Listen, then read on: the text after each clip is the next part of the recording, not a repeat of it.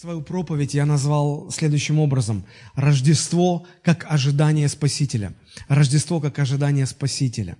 Прежде всего хотел бы сказать, что мы празднуем не день рождения Иисуса Христа. Это слишком мелкий масштаб для такого праздника. День рождения. В день рождения люди концентрируются на самом дне, в который кто-то родился. Да, и э, когда я родился, моя мама мне рассказывала, э, мне, когда я был ребенком, мне устраивали дни, устраивали дни рождения, и мне мама рассказывала, что э, я родился э, ровно в 7 часов вечера. Она говорит, э, палата, в которой принимали роды, э, это еще в советское время было, там была такая радиоточка, и, значит, э, ну, радио включили погромче, чтобы не так слышно было, как, когда роженица кричит. Вот. И говорит, только пошли сигналы точного времени, кто, если помнит, в советское время, как это было, да? Пи-пи-пи, и последний сигнал, и вместе с этим сигналом раздался мой крик. И врач тогда еще пошутил, ну, пунктуальный человек пришел на эту землю. И мама все время мне это рассказывала, говорила, вот ты родился 7 сентября в 7 часов вечера, ты живешь на седьмом этаже, э, и все, вокруг одни семерки. И когда собирались гости на мой день рождения, то э, мы все ждали 7 вечера, и мне не разрешали кушать торт, и все, то есть до 7 вечера как бы еще и не день рождения, всем вот, ну, в 7 часов всем разрешалось все. Вот, и когда заканчивался мой день рождения, на следующий день начиналась обычная такая же привычная жизнь. Я понимал, что ну просто день, день, отпраздновали день а потом все по-прежнему. Но мы сегодня не празднуем день рождения, все эти 25-е, 7 это все условно, потому что на самом деле день, в который Христос родился, никто не знает, он потерялся в истории. Отчасти потому, что я думаю, Бог так сделал, чтобы люди не концентрировались на дне, не фокусировались на каком-то святом дне, не обожествляли его, не делали его каким-то особенным. А с другой стороны, ну как у Бога может быть день рождения? Это по определению же невозможно. Бог всегда был, есть и всегда будет. Не было дня, когда его не было, и потом был. Как говорят, не было, не было, а потом появилось. Нет, поэтому, конечно, был день, конкретный какой-то день, когда Мария родила младенца Христа, и а, Христос воплотился на земле, пришел на землю, да? Но э, сам этот день просто меркнет в своем значении в сравнении с тем, а, с важностью самого события, рождения Христа. Мы празднуем сегодня именно само событие, поэтому и говорится Рождество, не день рождения, а Рождество, само событие. Рождество – это Бога воплощение – Бог явился во плоти. Вот на что нужно делать акцент, и вот что нужно праздновать. И нужно хорошенько себе уяснить и хорошо понимать, что Рождество это, это, это когда Бог приходит к людям, чтобы люди могли прийти к Богу. Рождество – это когда Сын Божий стал Сыном человеческим, для того, чтобы сыны человеческие могли стать сыновьями Божьими. Что значит праздновать? Мы говорим с праздником, а, мы говорим, что мы будем праздновать Рождество. Что это значит? Само слово «праздник», праздность, упразднение. Правда, это, это что-то связано с освобождением, с праздностью. То есть человек освобождается э, от какой-то обремененности. Само празднование, да, мы говорим, ну, мы не празднуем вот лень, мы не празднуем плохие качества в характере, то есть э, мы, мы не одобряем это, да? празднование, оно всегда связано с необремененностью какими-то бытовыми, земными вопросами, что обычно давит на нас. Мы с Божьей помощью это все откладываем в сторону, чтобы сосредоточиться, сфокусироваться на предмете нашего празднования. Вот почему сегодня мы отложили все свои дела, мы э, отменили, может быть, какие-то мероприятия, и мы пришли в церковь для того, чтобы праздновать Рождество, для того, чтобы все внимание сфокусировать на Божьем Слове, на свидетельствах Библии об этом чудесном и удивительном событии – рождения Иисуса Христа. Мы с начала декабря говорим о Рождестве, правда? И мы уже, э, ну, несколько проповедей у нас уже было. А, почему, а, вот, почему бы не ограничиться одной проповедью? Ну, наверное, потому что о Рождестве довольно много сказано в Библии, и, и в Ветхом Завете в том числе. Бог специально так сделал, что Рождество, оно окружено множеством событий и множеством действующих лиц, которые не связаны друг с другом, как события, так и люди. И все это для того, чтобы с разных сторон удостоверить, убедить, чтобы люди не сомневались, в самом факте того, что э, Христос пришел на землю, Христос родился на земле. Мы э, говорили уже об Иоанне Крестителе, его свидетельстве. Мы э, рассуждали о пастухах, которым явился ангел, о волхвах, которые пришли с востока, увидев свет звезды родившегося царя иудейского. Да, мы уже говорили о Марии и Иосифе, как они это все воспринимали. И сегодня мы поговорим о свидетельстве, которое Бог дал старцу Симеону и пророчице Анне, которые пришли в храм как раз в тот момент, когда Иосиф и Мария принесли в храм младенца по закону Моисеева, как сегодня вот принесли Самуила в храм для того, чтобы э, помолиться Богу, благословить этого малыша, так и в те времена по закону Моисею, Моисею, э, по закону Моисееву э, предписывалось э, по рождении а, ребенка по рождении младенца на сороковой день принести его в храм для того, чтобы э, посвятить его Богу и для того, чтобы родители могли принести жертву благодарения за то, что Бог дал новую жизнь, Бог дал ребенка. И это было на сороковой день после, конечно же, уже рождения Иисуса Христа. И, наверное, это как финальный аккорд вот в наших размышлениях о Рождестве в этот раз, в этом сезоне. Итак, э, Иосиф и Мария приносят младенца в храм для посвящения Господу, и там происходит эта встреча Симеона, э, встреча с Симеоном, и потом еще присоединяется э, женщина, пророчица, которую звали Анна. Эти два человека, Симеон и Анна, они принадлежали к определенной группе людей в Израиле, которые отличались от всех остальных. В чем было их отличие? Это были люди, которые буквально со дня на день, каждый день ожидали прихода Мессии, прихода Спасителя. Потому что в Ветхом Завете содержится очень-очень много обещаний, обетований о том, что Бог пошлет, пошлет Мессию, Бог пошлет Спасителя, как это будет происходить. И они это ждали – разные были э, люди в еврейском народе. Были те, которые жили так, как будто Бог вообще ничего по этому поводу не говорил. Были те, которые э, стремились что-то там знать, понимать, иногда даже практиковать. Их было меньше. И были те, которые, подобно Симеону и Анне, они всю свою жизнь связали с ожиданием пришествия Мессии. Они все изучали по этому вопросу. Они от храма-то не отходили, как Анна, не отходили день и ночь, служа Богу в посте и в молитве, для, потому что они, они боялись пропустить, они не хотели пропустить этого момента.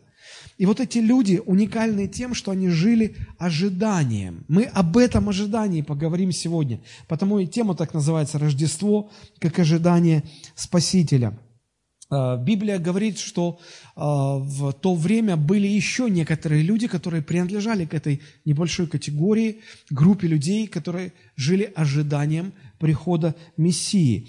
Это и Иосиф Аримофейский, о нем конкретно это написано в Новом Завете. Это также э, Петр и Андрей. Помните, когда Иисус, это ученики Христа, когда Иисус призвал Андрея, Андрей возвращается к своему брату Петру, и помните, какие слова он говорит – мы нашли того, кого мы ждали. Они ждали, они жили этим ожиданием. И еще несколько имен мы находим. Вот. И сегодня мы посмотрим на, на свидетельство о рождении Иисуса Христа, которое Бог дал именно этой группе людей в лице Симеона и пророчицы Анны. Что было особенного в этих людях? И почему Бог и этим людям – еще уделил внимание, потому что мы, э, мы, мы разбирали свидетельство о рождении Христа через уста Иоанна Крестителя, как пророка, да, мы видели, что Бог свидетельствовал о рождении Мессии простым пастухам, э, Бог говорил об этом с высокопоставленными мудрецами, да, это были язычники, это были очень грамотные люди, мы об этом тоже много говорили. Бог говорил о, о рождении младенца непосредственно Иосифу и Марии, как, как родителям земным этого младенца. И вот теперь Бог дает свидетельство о рождении Христа Симеону, и Анне. Давайте мы посмотрим повнимательнее, как это происходило и чему Бог хочет научить нас через э, эту историю. Евангелист Лука во второй главе, 22 стих и ниже пишет следующее. «А когда исполнились дни очищения их по закону Моисееву, принесли его в Иерусалим, то есть младенца Иисуса, чтобы представить пред Господа, или а, это означает эм, посвятить Господу. Как предписано в законе Господнем, чтобы всякий младенец мужеского пола, разверза, разверзающий ложесно, это дословно означает выходящий из утробы матери, был посвящен Господу, и чтобы принести в жертву по реченому в законе Господнем две горлицы или двух птенцов голубиных. Вот здесь две цели преследовали Иосиф и Мария э, своим визитом в храм. Первое, что они э, хотели сделать, они хотели посвятить э, младенца Господу и выкупить его, потому что согласно Моисееву закону все первенцы принадлежали Богу. Бог претендовал на всех первенцев. С чем это было связано? И Бог значит, требовал, чтобы Э, родители выкупали первенца. Это значит, нужно было принести особую жертву и внести определенную плату в казну храма. С чем это было связано? Помните Пасху в Египте? А, когда Бог сказал, что Он уничтожит всех первенцев во всех домах. И Он сказал, если, сказал своему народу, если вы пометите свои двери, косяки дверей перекладины кровью пасхального агнца, я пройду мимо, я сохраню жизнь. И так и произошло. Первенцы во всем Египте э, погибли, но первенцы в народе Израиля все оставались живы. И с тех пор Бог сказал, они все мои, они принадлежат мне, и поэтому вы должны выкупать. Или посвящать в Назарее, или выкупать. И вот для этой цели пришли Иосиф и Мария. И вторая цель, которую они преследовали, э, это было связано с очищением матери, э, значит, на сороковой день после рождения ребенка. И суть этого обряда, и суть этой жертвы благодарения заключалась в том, что мать выражала Богу благодарность за то, что а, Бог благословил роды, и ребенок не умер. Да, на сороковой день уже все было понятно. И со здоровьем матери, и со здоровьем ребенка. И вот уже когда ничего не угрожало, и было видно, что все хорошо, все благословенно свершилось, то обязательно женщина должна была прийти и принести жертву благодарения по закону Моисея. А, и мы видим, что здесь э, в качестве жертвы они принесли две горлицы и двух птенцов голубиных. А, это, было, а, это было такое снисхождение, потому что жертва благодарения в данный момент, э, ну, в этом конкретном случае, она была более весомой – но делалась поправка, что если семья очень бедная, и они не могут себе позволить, то они ну, в качестве символической жертвы они могут принести две горлицы, двух птенцов голубиных. Это стоило очень дешево. И мы отсюда видим, что Иосиф и Мария, они не были богатыми. Наоборот, они были бедной семьей. И вот Э, эти две жертвы, когда были принесены, и когда э, Иосиф и Мария с младенцем на руках стояли в храме, вдруг они встречаются вот с этим человеком. Ни Иосиф, ни Мария до того не знали Симеона, не, ну, не были с ним знакомы. Вот смотрите, как это произошло. Э, Лука, 2 глава, уже с 25 стиха и дальше. «Тогда был в Иерусалиме человек именем Симеон. Он был муж праведный и благочестивый, чающий утешение Израилева, и Дух Святой был на нем. Ему было предсказано Духом Святым, что он не увидит смерти, доколе не увидит Христа Господня. Посмотрите, вот первое, на что хотелось бы обратить ваше внимание, характеристика, которая дается здесь Симеону. Сказано, что он был человеком праведным и благочестивым, и Дух Святой был на нем, и Дух Божий дал ему специальное обетование. Посмотрите, я вижу здесь прямую зависимость. Сегодня так много а, в христианстве людей, которые утверждают, что они исполнены Духа Святого, они молятся на иных языках, они э, говорят, что Дух Святой им то сказал, это сказал, мне Бог то сказал, мне Бог все сказал. Посмотришь на их жизнь, и знаете, как вот в Ветхом Завете, да, когда Иаков пытался обмануть своего э, отца э, Исаака, и, и Исаак сомневался, да, он говорит, «А, голос Иакова, а руки а, Исава. И вот сегодня многие христиане такие, а, говорят одно, а живут по-другому. Друзья, я вспоминаю слова Чарльза Спержина, он говорил, единственный признак того, что вы живете жизнью, исполненной Святого Духа, это ваша святая жизнь. Если ваша жизнь нечиста, не пытайтесь никому объяснять и доказывать, что вы живете, что Дух Святой вам что-то говорит. Это, это неправда. Это неправда. Это неправда. Итак, э, Симеон, э, в нем было и то, и другое. Он был муж праведный, благочестивый, и Дух Святой был на нем. Это библейский стандарт. И вторая характеристика, э, мы здесь видим, написано, что это был человек, чающий утешение Израилева. Что это значит старое русское слово «чающий»? Да, в современном переводе сказано «ждущий спасения для Израиля». Он не только был праведным и благочестивым. Что его отличало от всех остальных? Он был человеком, ждущим спасения для Израиля. Он очень хорошо знал обетование и закон. Он знал, что Бог пошлет Спасителя, и он жил этим. Он настолько сильно ожидал этого, это было смыслом его жизни, что Господь делает ему удивительный подарок. Бог дает ему обещание, что еще при его жизни, до того, как он умрет, Бог подарит ему встречу с пришедшим Мессией. Он его увидит, он с ним встретится. И Симеон жил этим ожиданием, и вся его жизнь а, она, она была представлена через призму этого ожидания. И вот смотрите дальше, что мы читаем. 27 стих 2 главы, главы Евангелия от Луки. Написано, «Пришел он, э, Симеон, по вдохновению в храм, и когда родители принесли младенца Иисуса, чтобы совершить над ним законный обряд, он взял его на руки – благословил Бога и сказал, «Ныне отпускаешь раба твоего, владыка, по слову твоему с миром, ибо видели очи мои спасение твое, которое ты уготовал пред лицом всех народов, свет к просвещению язычников и славу народа твоего Израиля». Это свидетельство Иосифа было еще одним подтверждением для Иосифа и Марии о том, что за младенец лежит у них на руках. Посмотрите, 23, 33 э, стих сказано, Иосиф же и матерь его удивились сказанному о нем. Они удивлялись. Они, они удивлялись, они думали, неужели кто-то еще знает? Неужели кто-то еще в курсе? Как это так? Мы же, мы не были знакомы. Откуда он узнал, что это, э, что у нас необычный очень сын? И посмотрите, э, все повествование Нового Завета о Рождестве, оно переполнено вот этими различными подтверждениями, свидетельствами от различных людей, которые никогда друг с другом раньше не пересекались, не были связаны.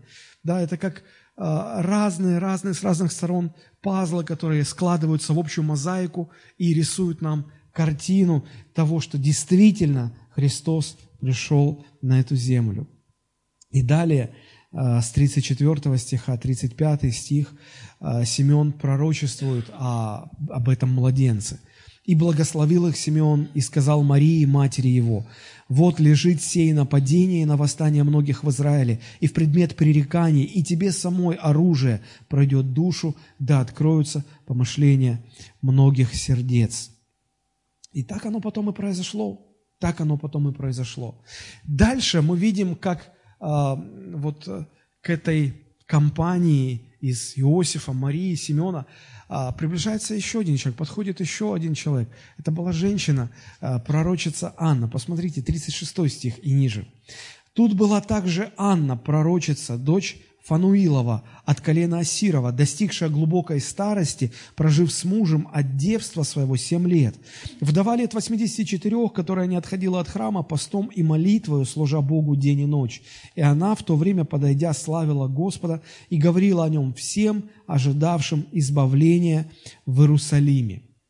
Вот вся эта история, она нам э, рисует э, картину человека Божьего, который обладает двумя удивительнейшими качествами, которые должны быть свойственны, которые должны быть в характере каждого э, человека, который посвящает свою жизнь Богу. И мы, мы, мы сегодня рассмотрим эти два качества э, очень коротко. Первое качество – это жизнь сфокусированная или сконцентрированная вокруг ожидания спасения Господнего. И второе качество – это качество э, доверия Богу в том, как Он будет э, осуществлять это спасение. Я постараюсь сейчас постепенно, поэтапно, шаг за шагом объяснить, о чем идет речь. Итак, э, давайте рассмотрим первое качество, которое мы видим и у Симеона, и у Анны. Это качество заключалось в том, что эти люди связывали главные ожидания своей жизни с пришествием Мессии, с приходом Спасителя. А, если мы читаем Ветхий Завет, то мы прекрасно понимаем, что история а, Израиля – это, по сути дела, история Божьих обетований о пришествии Мессии. Само слово «Мессия» э, или греческий его аналог «помазанник» означает, что Бог пошлет избавителя для своего народа. Бог пошлет своего сына, который а, искупит все человечество от грехов и подарит спасение от греха, а, который поразил людей со времен грехопадения Адама и Евы. И вот а, то, что мы сегодня называем Ветхим Заветом, по сути является записанными пророчествами о приходе этого Мессии.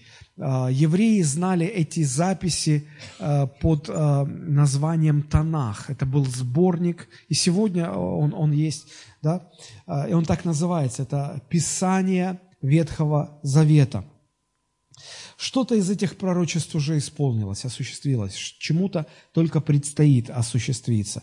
И вот евреи, а, имея доступ к Танаху, к этим записанным пророчествам, они по-разному к ним относились. Были те, которые вообще не имели это все в виду, были те, которые пытались как-то жить по написанному, и было а, гораздо меньше, небольшая совсем категория людей, которые буквально жили этими ожиданиями, жили исполнением этих пророчеств. Как я уже прочитал, о Симеоне сказано, он был муж праведный и благочестивый, чающий утешение Израилева, то есть ожидающий пришествия Спасителя для Израиля, ожидающий спасения для Израиля. А, в английском языке это слово очень интересно звучит, оно звучит looking for, буквально смотрящий вперед или ищущий чего-то человек, ищущий чего-то, человек, смотрящий вперед, ожидающий чего-то. Чего? Спасение для Израиля, ожидающий прихода Мессии. Он всю жизнь этому посвятил. Он все перечитал, он все, что можно, изучил по этому поводу. И Дух Божий, когда наблюдал за этим человеком, он видел, ну, наверное, никто в Израиле так сильно не ждет, так сильно не желает прихода Мессии, как этот человек. И он приходит к этому человеку и говорит, и он дает обетование, послушай, ты не умрешь, как я дам тебе встречу с тем, кого ты всю свою долгую жизнь с таким... Э, с такой ревностью ждешь, с такой ревностью ожидаешь. И это определило характер Симеона. Фактически это определило всю его жизнь. Нечто подобное мы находим и в описании пророчицы Анны. Я прочитал, что это была женщина, Лука 2 глава, 36, 37, 38 стихи, это здесь сказано, достигшая глубокой старости – с мужем она, это была вдова, с мужем она прожила всего лишь семь лет. И потом сказано, вдова лет 84. И переводчики э, по-разному это место переводят, трактуют, невозможно точно определить. То ли э, ей в принципе было около 84 лет, то ли э, период ее в, в, ну, вот, вдовства определялся этой цифрой. Да? То есть, если это вдовой она уже была порядка 84 лет, да, добавьте сюда еще 7 лет совместной жизни, это сколько уже получается? 91. Ну и, наверное, во сколько она вышла замуж? Ну, пусть 18 лет. Это уже за 110 переваливает, да? При современной медицине люди столько не живут. А в те времена, о чем уж говорить, да? Бог сохранил ее жизнь. Она достигла преклонного возраста, написано глубокой старости. И смотрите, она не вышла замуж после того, как а, погиб ее муж. Она почему? Потому что она все, э, все свои ожидания связывала только с одним. Она ожидала прихода Спасителя. Ей больше ничто не было интересно. И поэтому всю свою жизнь она посвятила невероятно важному служению, постом и молитвой. На протяжении многих десятилетий она служила Богу, не отходя от храма. Удивительно. Удивительно. Эти два человека похожи тем, что и тот, и другой. Все ожидания своей жизни связали именно с приходом Спасителя. Вероятно, Анна знала хорошо Симеона, потому что когда здесь Симеон взял в руки младенца и стал пророчествовать о нем, и Анна это слышала, там сказано, что она тут же пошла всем другим в округе рассказывать о, об этом пророчестве, о том, что она увидела – Слушайте, если бы она не знала Симеона, она бы не доверяла его словам. А не доверяла словам, не стала бы всем рассказывать.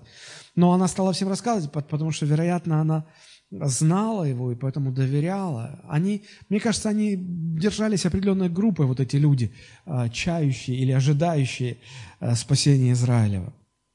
И поэтому она поступила таким образом. Вообще наши ожидания очень важная часть жизни, правда? Мы все чего-то ожидаем. И вы никогда не задумывались о том, что наши ожидания – это двигатель нашей жизни. Мы движимы нашими ожиданиями. Это мотивирующие факторы нашей жизни. То, что мы ждем. Когда дети маленькие, они живут в ожидании того, что они вырастут. Мне мои дочери, пока они были маленькие, они говорили, папа, когда уже мы вырастем? Я говорю, не торопи, не гони коней, наслаждайся. Я вырос, и вот Поверь мне, я хотел бы побольше бы быть в детстве. Нет, папа, надоело, мы хотим вырасти. Они живут этими ожиданиями.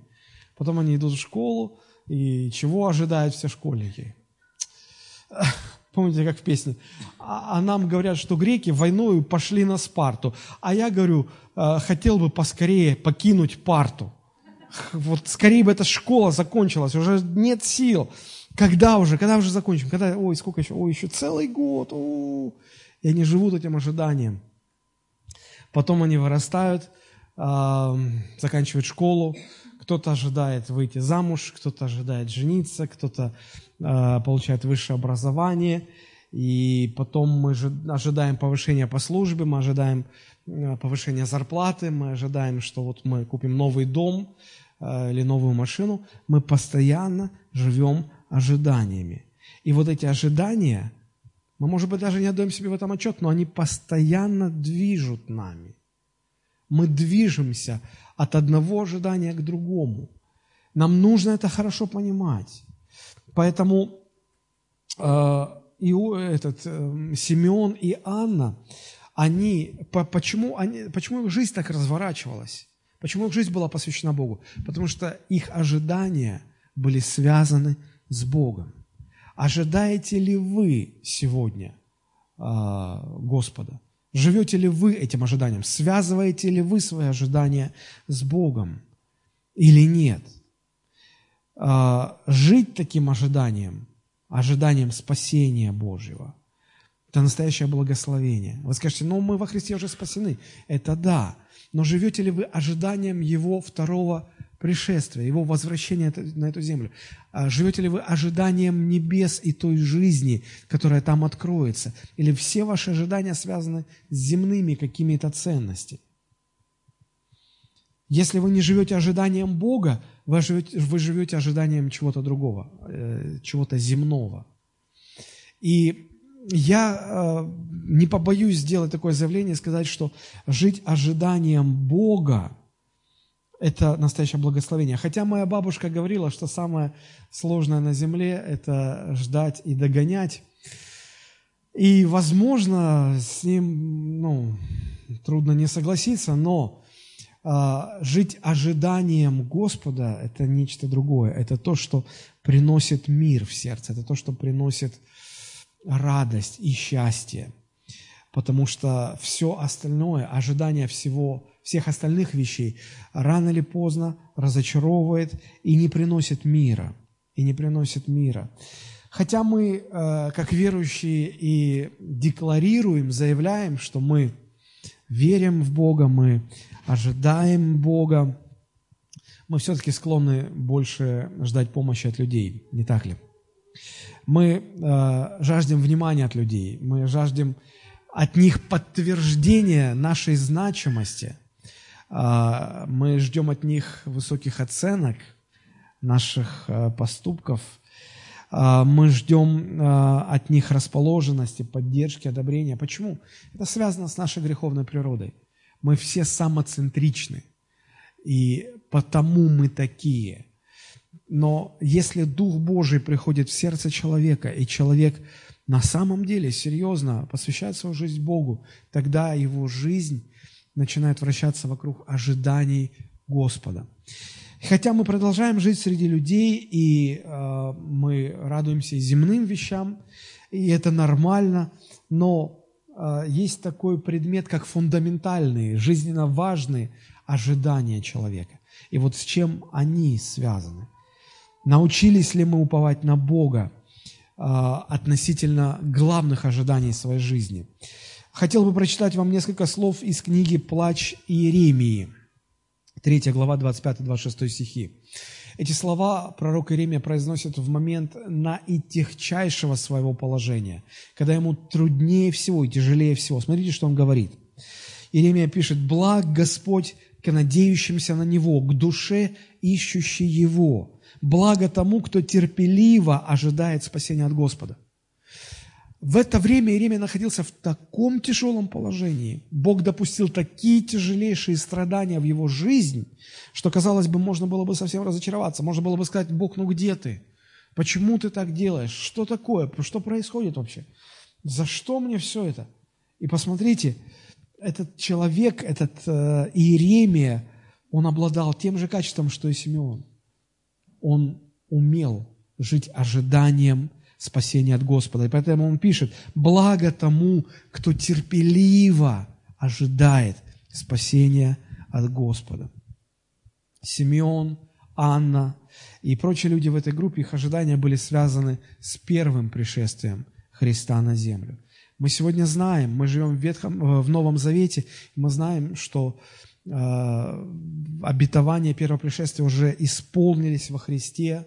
Христос умер за грехи всех людей, воскрес из мертвых, вознесся на небеса, и Он дал новое обетование, новую цель, новый предмет ожидания для сегодняшних Божьих людей. Это ожидание Его второго пришествия. Он обещал вернуться во второй раз. И мы, как церковь, сегодня призваны жить ожиданием Его второго пришествия, так же, как Симеон и Анна жили ожиданием Его первого пришествия. Друзья, это очень важно. Это очень важно. И мы сегодня, э, как церковь, во многом похожи на Израиль того времени. Потому что э, нельзя сказать, что весь Израиль жил этим ожиданием, только лишь небольшая группа. И в какой-то мере по-человечески можно понять всех остальных, потому что, смотрите, Библия свидетельствует о том, что до прихода Христа на протяжении 400 лет не было пророческого слова. Бог молчал. 400 лет. Добавьте сюда десятилетия римской оккупации. Добавьте сюда полностью бесправное положение Израиля. Они потеряли свой суверенитет как страна. И наверняка люди спрашивали, ну, думали, да, ну где же Бог? Какое спасение? Какое спасение? Все, Бог нас забыл. Ничего уже не будет. Расслабьтесь. И сегодня в церкви есть достаточно людей, которые тоже так, да ладно, что уже там Надо жить, как, как, как получится. А там, ну, может, придет когда, кто его знает. Друзья, Библия учит нас жить ожиданием второго пришествия Иисуса Христа. Потому что как э, обетования, связанные с первым пришествием, исполнились, так исполнятся и обетования, связанные со вторым пришествием. Обязательно. Посмотрите, как об этом пишет апостол Павел, 1 Коринфянам, 15 глава, 24 стих. «А затем конец, когда Бог предаст, царь, когда Он, Христос, предаст царство Богу и Отцу, когда упразднит всякое начальство, всякую власть и силу». И 28 стих. «Когда же все покорит Ему, тогда и сам Сын покорится покорившему, все Ему, да будет Бог, все во всем». Вот мы этого ожидаем – когда Бог будет все во всем. Мы этого ожидаем, и это произойдет. И хотя, может быть, сегодня многие сомневаются, думают, да, ладно, там мало ли что в Библии написано. Друзья, это произойдет. Это произойдет. И вот смотрите, я сейчас приведу несколько мест из Священного Писания, которые учат одной очень-очень важной истине, которую мы, мне кажется, подзабыли в, своей, э, в своем практическом христианстве. Откройте, пожалуйста, вместе со мной Филиппийцам 3 глава, 18 стих. Филиппийцам 3, 18 и ниже. Апостол Павел здесь описывает две категории людей, которые и те, и другие считают себя христианами. Но вот в чем разница между ними заключена. Итак, 18 стих. «Ибо многие, о которых я часто говорил вам, а теперь даже со слезами говорю, поступают как враги Христа Христова». 19 стих. «Их конец – погибель, их Бог – чрево, и слава их в сраме. Они мыслят о земном. А теперь вторая категория людей, 20 стих. Наше же жительство на небесах, откуда мы что делаем? Ожидаем и Спасителя нашего, Господа нашего, Иисуса Христа. Две категории людей. В первой категории ожидания связаны с земными вещами. Вторая категория людей – основное ожидание их жизни связано с э, приходом Господа и Спасителя Иисуса Христа. Удивительно. Одни живут ожиданием прихода Христа, другие связывают свои ожидания с земными ценностями. Одни думают о земном, другие живут небесным. И посмотрите, это христиане, и те, и другие называют себя христианами. И посмотрите, первые те, которые не живут ожиданием пришествия Христа, они живут своими похотями. Они поступают как враги Христ, креста Христова, их конец погибель, их настоящий Бог чрева, их слава в сраме, они мыслят о земном. Друзья, это серьезное предупреждение. Наши ожидания во многом определяют, какой будет наша жизнь. Если ваши ожидания связаны с земным, ваша жизнь будет земной. Если ваши ожидания связаны с небесным, у вас будет другая жизнь. К сожалению, таких людей, чьи ожидания связаны с небесами, в христианстве сегодня не так много, как хотелось бы. Следующее место Писания. 1 Фессалоникийцам, 1 а, глава, 9 и 10 стих. 1 Фессалоникийцам, 1 глава, 9 и 10 стих.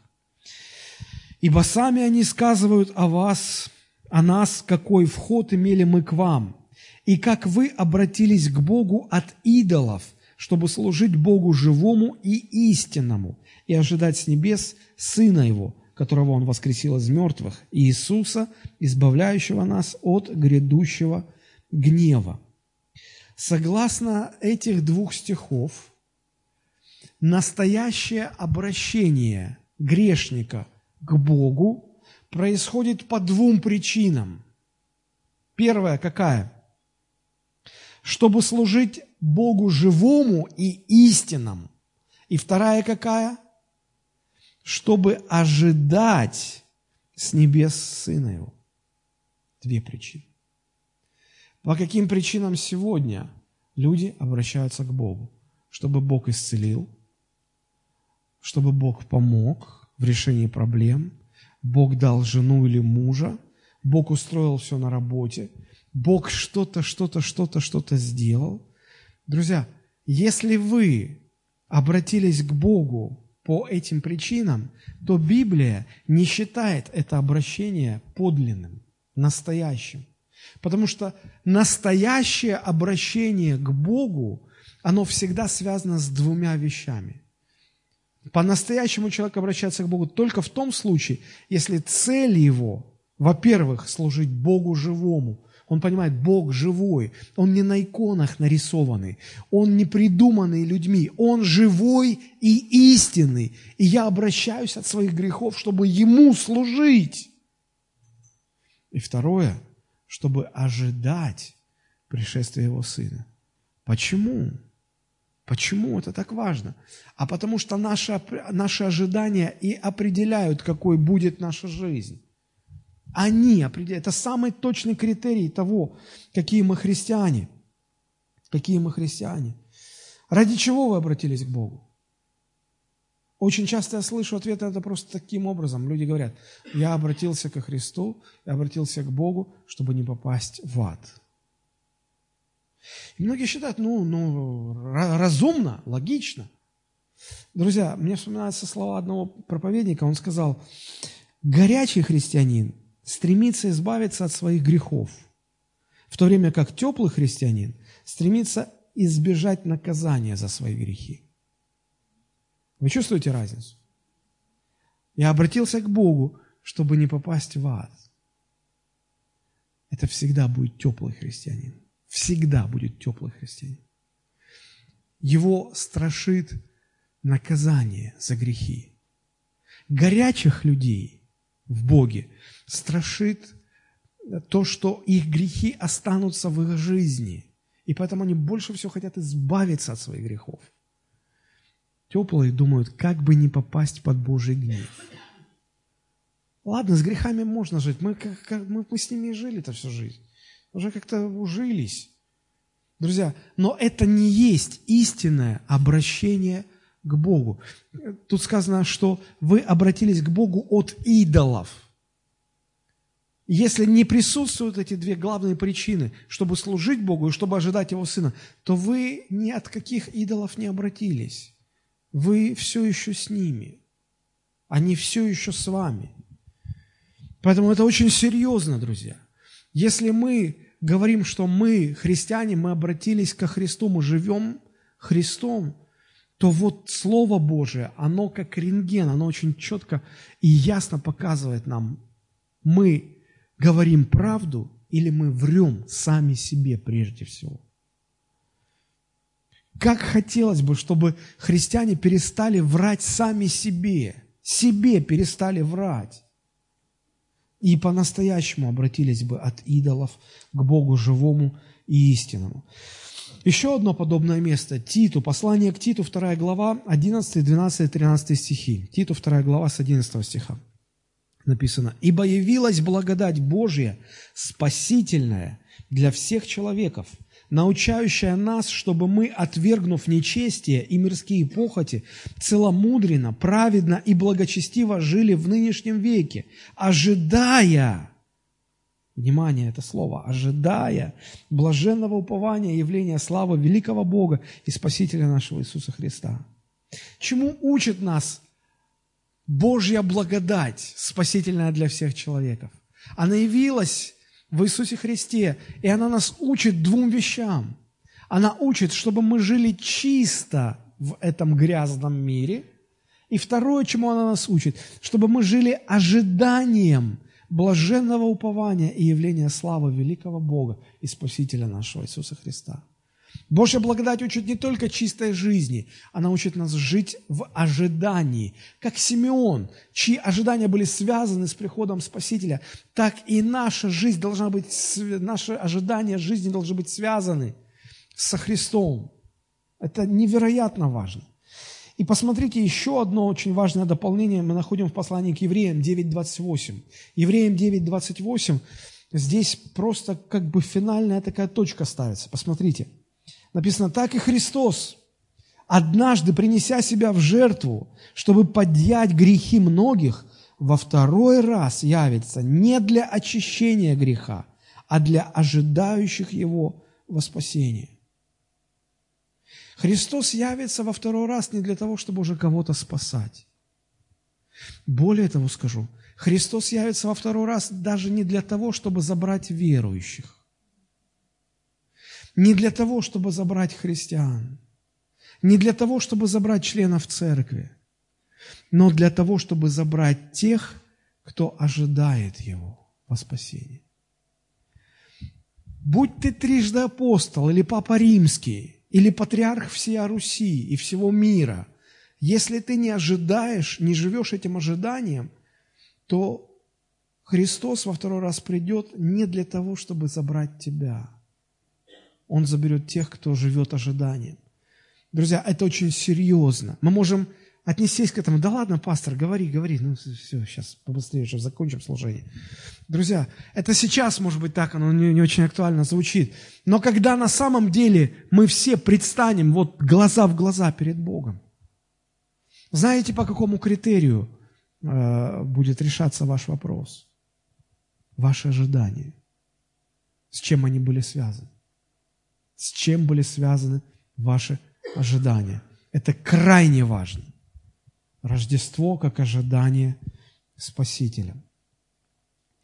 2 Тимофею, 4 глава, 6, 7, 8 стих. 2 Тимофею, 4 глава, с 6 стиха.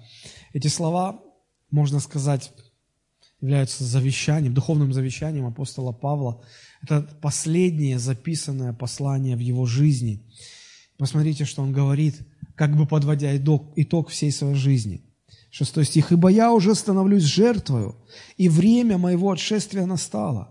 Подвигом добрым я подвязался, течение совершил, веру сохранил, а теперь готовится мне венец правды, который даст мне Господь, праведный судья в день оный.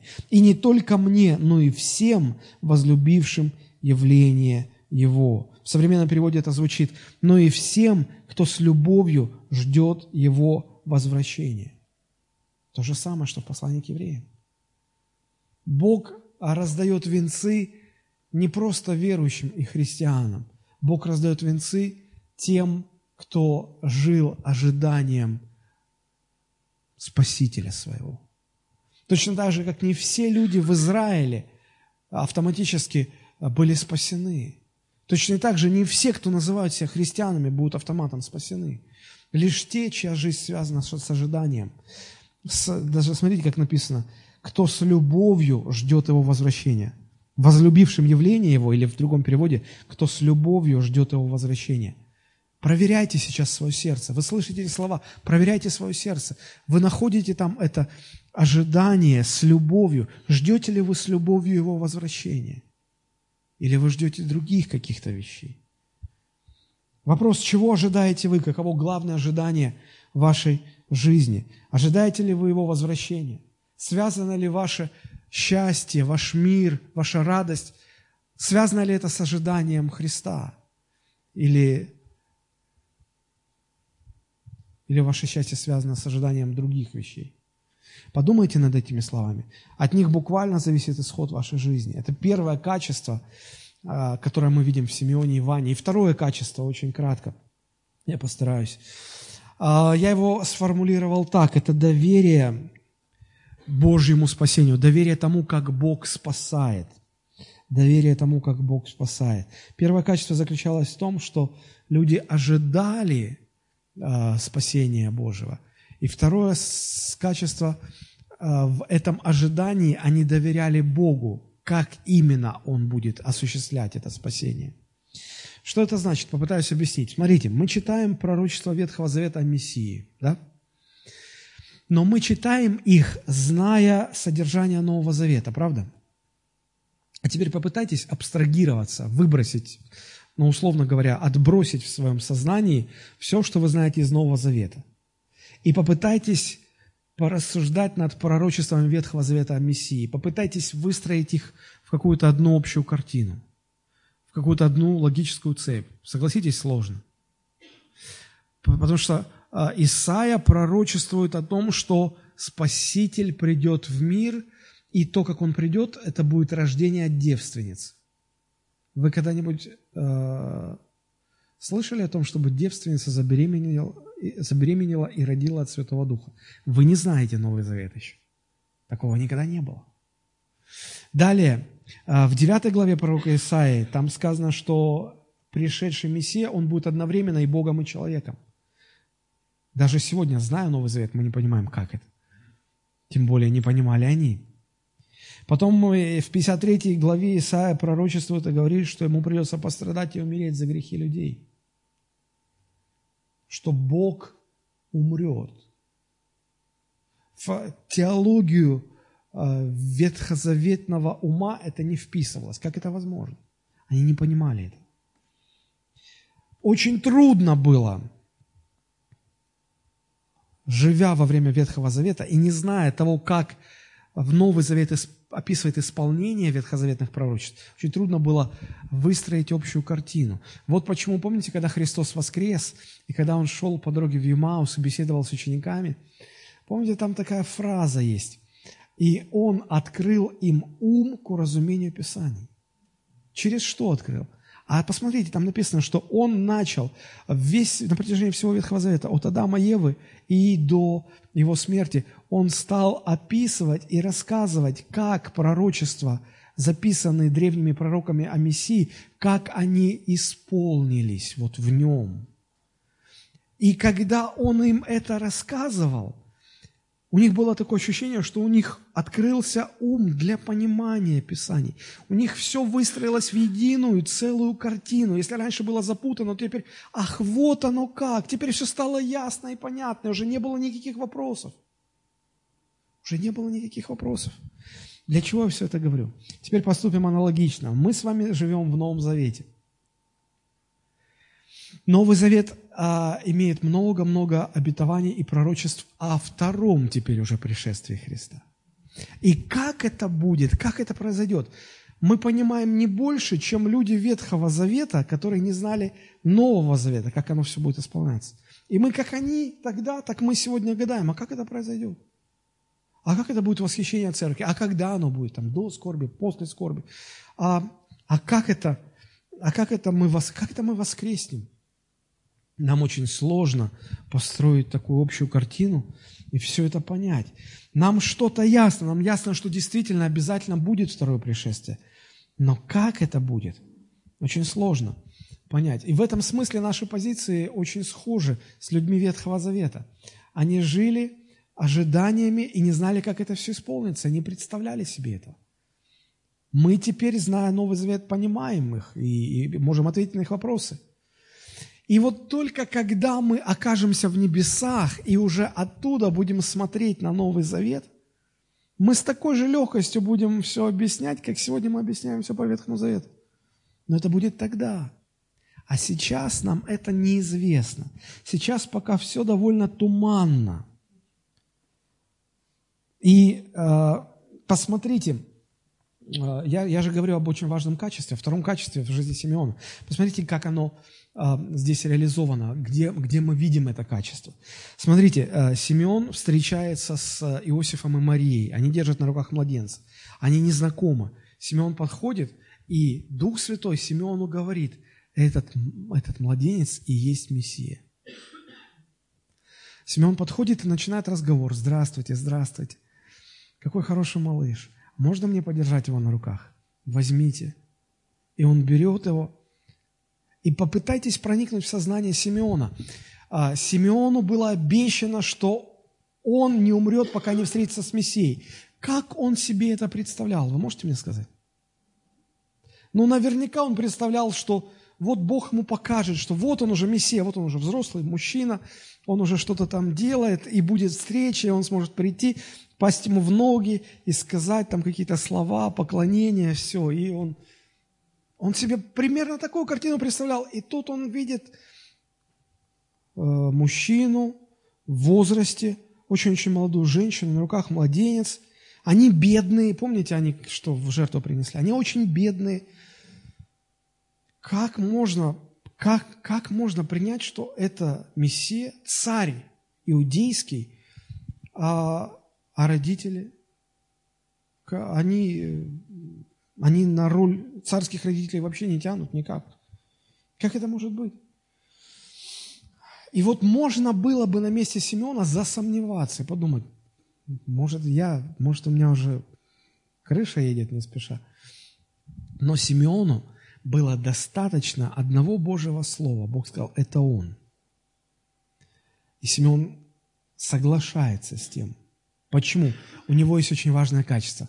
Он был способен доверять Богу в том, как Бог будет приносить свое спасение. Он понимал, что я представляю это по-своему, и это вряд ли совпадет с тем, как Бог это сделает. И поэтому я свои представления откладываю в сторону и принимаю и доверяю тому, как это делает Бог. Вот что это за качество. Вот что это за качество. И посмотрите, он говорит, Симеон, Лука 2, 29 держа младенца на руках, он говорит, ныне отпускаешь раба твоего, владыка, по слову твоему с миром, ибо видели очи мои спасение твое. Удивительно. И дальше, 33-35 стихи, Иосиф пророчествует. Он смотрит на младенца, он смотрит на Марию, и он говорит такие слова. Иосиф же и мать его удивились сказанным, и благословил их Симеон и сказал Марии, матери его, «Вот лежит сей младенец на падение и на восстание многих в Израиле, и в предмет пререкания, и тебе само оружие пройдет душу, да откроется помышление многих сердец». Он говорит, этот мальчик, который сейчас лежит на моих руках, он вырастет, и он наделает такой переполох в Израиле. Такая будет реконструкция всего в Израиле. Кто-то, кто сейчас высоко падет, кто-то сейчас, кто не заметен, он восстанет. Многие будут спорить, пререкаться, сомневаться на его счет. И тебе самой будет очень тяжело, потому что как будто меч пронижит твою душу, как будто мечом кто-то будет ковыряться в твоем сердце. Мария, она была молода, мне кажется, ей не было еще 20 лет, она стояла, она не понимала, она не видела этого всего, она только радовалась этому малышу. А, его, а, а Симеон смотрел на младенца, смотрел на Марию, и он видел, как эта женщина, на 30 лет старше уже, стоит возле креста, на котором умирает ее сын. Как этот меч пронзает ее душу, ее сердце. Мы можем понять, когда родители хоронят детей. Это больно, но это понятно. Но когда дети хоронят родителей, это не э, когда наоборот, когда наоборот, когда дети хоронят родителей, это понятно. Но когда родители хоронят детей, это непонятно. Это, это непонятно. И это больно очень. И он это все предвидел, он говорил эти слова. Удивительно. Удивительно. Семен а, не держался за, за свои представления того, как Бог будет давать спасение. Он с легкостью от них отказывался и доверял Богу. С подобными вещами будем сталкиваться и мы. Потому что Бог во Христе Иисусе нам много чего обещает. И мы себе это очень живо представляем. Очень животрепещуще рисуем себе. Что значит богатство во Христе Иисусе? Что значит слава? Что значит Бог будет бороться за нас и так далее, и так далее. Но, друзья, поймите, реальность будет другой. Поэтому нам и нужно получить или займеть это качество, доверять Богу в том, как Он будет являть свое спасение. Писание оставило нам несколько штрихов того, что будет, и того, что нам ждать. Вот смотрите, как, например, апостол Павел говорит о восхищении церкви. Это 1 Фессалоникийцам 4,16. 1 Фессалоникийцам 4,16. Потому что сам Господь при возвещении, при гласе Архангела и трубе Божией сойдет с неба, и мертвые во Христе воскреснут прежде. Потом мы, оставшиеся в живых, вместе с ними восхищены будем на облаках для встречи Господу на воздухе. И так всегда с Господом будем. Если выше вы прочитаете, апостол Павел говорит это как утешение для тех, кто во Христе терял своих родственников, близких, Потому что первая церковь жила глубоким убеждением, что второе пришествие Христа будет уже на их жизни, в их поколении. Но поколение умирало за поколением, а пришествия не было. И люди уже стали... Они-то себе представляли, как это должно быть, но, но реальность не соответствовала их представлениям. И люди начинали сомневаться, люди начинали переживать, и апостол Павел вынужден был их утешать и говорить, послушайте, не смотрите то, что сейчас происходит, смотрите то, что будет. Мы не знаем, как все это будет, но это будет. Будет восхищение э, церкви на небеса, воскреснут мертвые во Христе, Христос придет на эту землю, не сомневайтесь. Люди говорят, а как это будет? Мы не знаем. Да и в Ветхом Завете э, никто не знал, как это, что родится ребенок через э, девушку, которая никогда не знала мужа. Как Бог будет распят на Христе, никто не знал этого. Как мертвые во Христе воскреснут, я не знаю. Наверное, так, как Иисус воскрес. Он воскрес в нетленном теле, и мы воскреснем в нетленном теле во мгновение ока. Раз и все. Хотя мы сегодня этого многого не понимаем, не знаем, но по мере приближения к э, концу времени кое-что нам начинает становиться а, более понятным, если так можно сказать. Но смотрите, а, а, книга Откровения говорит о том, что придет Антихрист, и он будет контролировать каждого человека на земле. Еще 50 лет назад было невозможно понять, как это, как это возможно. Как один человек и контролирует вообще всех людей на земле. Но сегодня, когда мы живем в век интернета, в век смартфонов. Вы знаете, что ваш смартфон всегда следит за вами. Он всегда э, пишет памятную книгу, где вы были, как долго вы были, сколько вы говорили, с кем вы говорили, когда вы говорили, о чем вы говорили. Э, сотовый оператор может дистанционно включить ваш смартфон, даже если он выключен. Он может включить его может получить необходимую информацию. Почему сегодня так дешево раздают смартфоны? Если вы... Конечно, есть дорогие какие-то там флагманы и так далее, но есть очень дешевые, которые буквально раздают ниже себестоимости. Почему? Почему?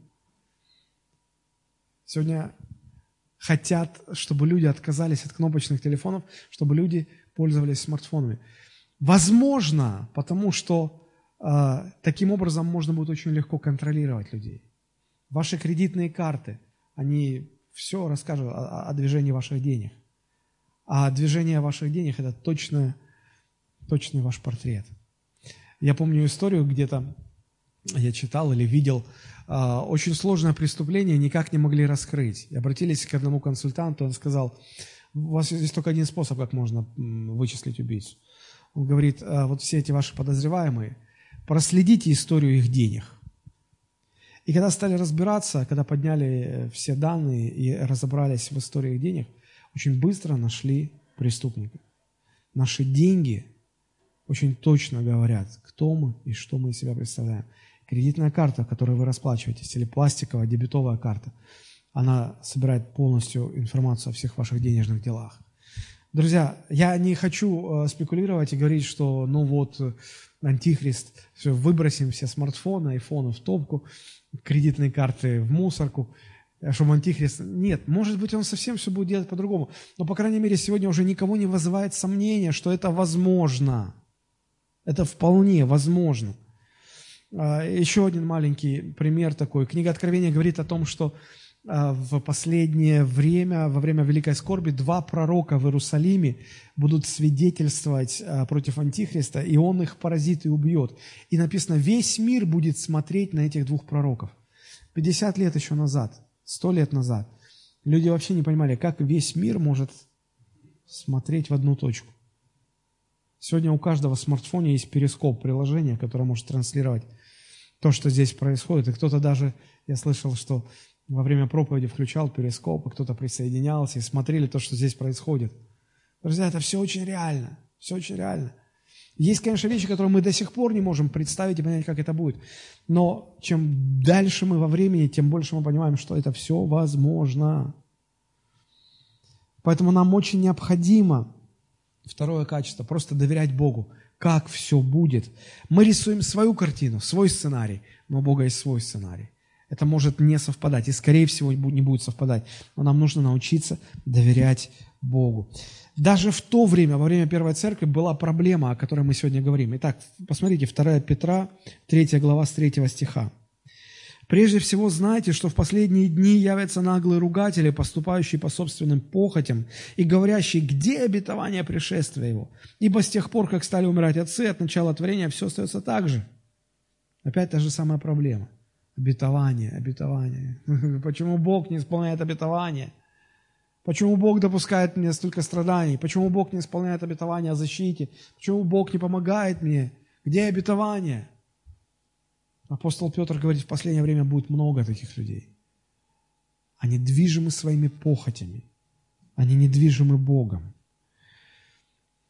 Очень важно понимать, что человеческие сценарии, человеческие ожидания, представление, как все будет, оно не будет совпадать с Божьими сценариями. Поэтому нужно научиться доверять, как доверял Симеон и как доверяла Анна. И вот ниже с 5 по 7 стих апостол Петр приводит свои аргументы и пишет, 5 стих, «Думающие так не знают, что в начале Словом Божьим небеса и земля составлены из воды и водою, потому тогдашний мир погиб бы в потоплен водою». Петр говорит, вы, вы сомневаетесь в том, что Бог погубит этот мир? Что этот мир придет когда-нибудь к концу? Он говорит, это же уже было. Бог однажды уже погубил человечество за их грехи. Почему вы думаете, что во второй раз он не будет? а потому что Бог сказал, что уже потопа не будет. Смотрите, что Петр говорит. А нынешние небеса и земля, содержимые тем же словом, сберегаются огню на день суда и погибели нечестивых человеков. Да, потопа уже не будет. Но у Бога а, в арсенале э, своих методов есть не только потоп, есть еще и огонь. И он продолжает, 10, 9, 8 стих. Одно только, одно то не должно быть сокрыто от вас, возлюбленные, что у Господа один день, как тысяча лет, тысяча лет, как один день. Он говорит, я не могу вам все объяснить, но поймите, у Бога свое время, свой взгляд на время. То, что для вас может казаться тысячелетием, для Бога как один день. То, что для вас как один день, Бог может считать как одно тысячелетие. И дальше. «Не медлит Господь исполнением обетования, как некоторые почитают то медлением, но долготерпит нас.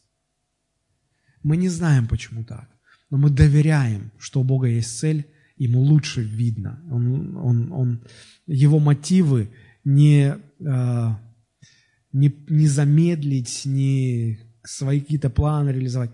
Он о нас заботится. Он это делает, чтобы как можно больше людей не погибло, но спаслись, чтобы все пришли к покаянию. Придет же Господь, как тать ночью. Старое русское слово «тать» – это вор. Неожиданно. Кто ждет ночью вора? Никто. Смотрите, придет неожиданно. Неожиданно. И будут готовы только те, кто его постоянно ждут. Кто постоянно живут ожиданием его. Удивительно. И дальше мы читаем 11 стих. Просто фундаментальное место. Если так все это разрушится, то какими должно быть в святой жизни и благочестии вам, ожидающим и желающим пришествия Дня Божия? Вы ожидаете и желаете пришествия Дня Господня? Или вы живете другими ожиданиями? Про тех он вообще, Петр говорит, там уже вы, те, кто живут ожиданием и желая пришествия Дня Господня, какими же вам должно быть в святой э, жизни и благочестии? И дальше продолжаем. В которой воспламененные небеса разрушатся, разгоревшиеся стихии растают.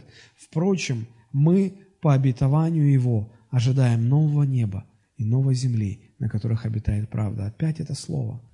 Впрочем, мы по обетованию Его ожидаем. Христиане, настоящие христиане – это люди, которые живут ожиданием нового неба, новой земли. У меня вопрос к вам в заключении. Чего вы ожидаете? Новый дом, новую машину или новое небо? Мне так хотелось бы, чтобы вот эти рождественские наши размышления, эти рождественские свидетельства Бога разным категориям людей – все-таки убедили вас, убедили вас в том, что это не сказки, не выдумки. Действительно, было однажды на земле, и то, что сегодня празднует весь мир, было пришествие Христа на землю. Он первый раз пришел, и мы празднуем это событие для того, чтобы э, спасти грешников. Но Библия, та же самая Библия, говорит, что Он второй раз придет. Придет для того, чтобы забрать тех, кто ожидает Его во спасение. Те, кто не живут Его ожиданием, Он не заберет. Поэтому, друзья, сегодня Рождество – это праздник, смысл которого в первом пришествии Христа. Но там на небесах спасенные будут праздновать день Его второго пришествия. Давайте мы склоним наши головы и просто подумаем, поразмышляем в сердце своем, чем мы живем, чем я живу, Господи.